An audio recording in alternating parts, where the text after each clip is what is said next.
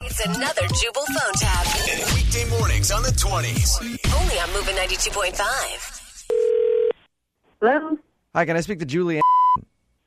Hi, this is she. Hi, Julie. My name is Byron Woodman. I'm a teacher at near middle school, and uh, your son Jason is in my class. Okay. Um, I'm calling you because I'm having a major problem with him. You're having there's something wrong with Jason? Yeah, there is. I don't really know how to put this, but your son is being very distracting in my class. What's going on? Well, most of the students, when they come in here, they're looking sharp. I mean, dressed to the nines, ready to go, ready to impress each other. You know, they got on all the popular brands. One kid I even have, Trevor. I mean, the, he's like a young Ralph Lauren. I mean, talk about a trendsetter, Um, you know. yeah. Well, your son, on the other hand, has no fashion sense at all. So I'm going to ask you to either dress him better or take him somewhere other than the Goodwill for clothes shopping. Sound fair? You're calling from my school about my son's wardrobe? That's Do I exactly. understand this? Y- yes, that's exactly why I'm calling. I'm glad we're on the same page. And I'm, I'm sure you agree with me, right? I mean, he is really lacking when it comes to the fashion department. I'm sorry. I thought there was something wrong with his academics. Um, Well, if you think about it, really there is, because I believe that clothes make the man. And if you want him to excel in the classroom, then you got to dress the part. If you want him to look like he belongs on a hobo train, then he's already doing that. Don't even send him to school, just put him on the street corner. what right do you have to call me about my son's wardrobe? Are you an idiot? No, ma'am, I'm a teacher and I'm a good teacher, but I can't teach somebody I who's don't being. know how good a teacher you could be if you were if you're worried about my son's damn outfit. well, Worry about what he's learning. is it the money? It- Because you don't have to spend a lot of money to look fashionable these days. I can take you to H&M.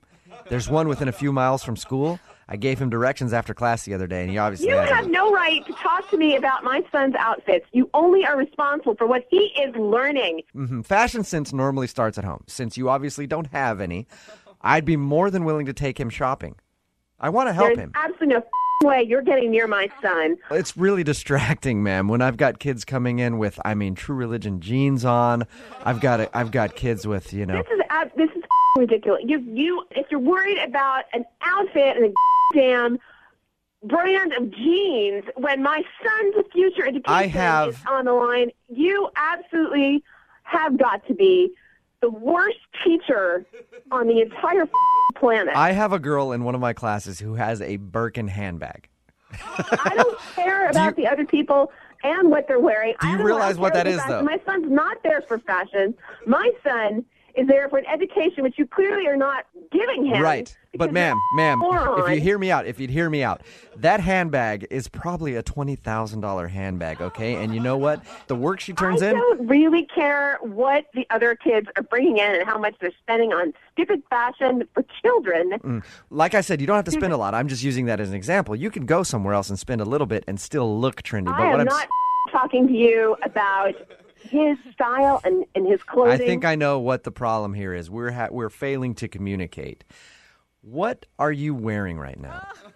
this is absolutely none of your damn business.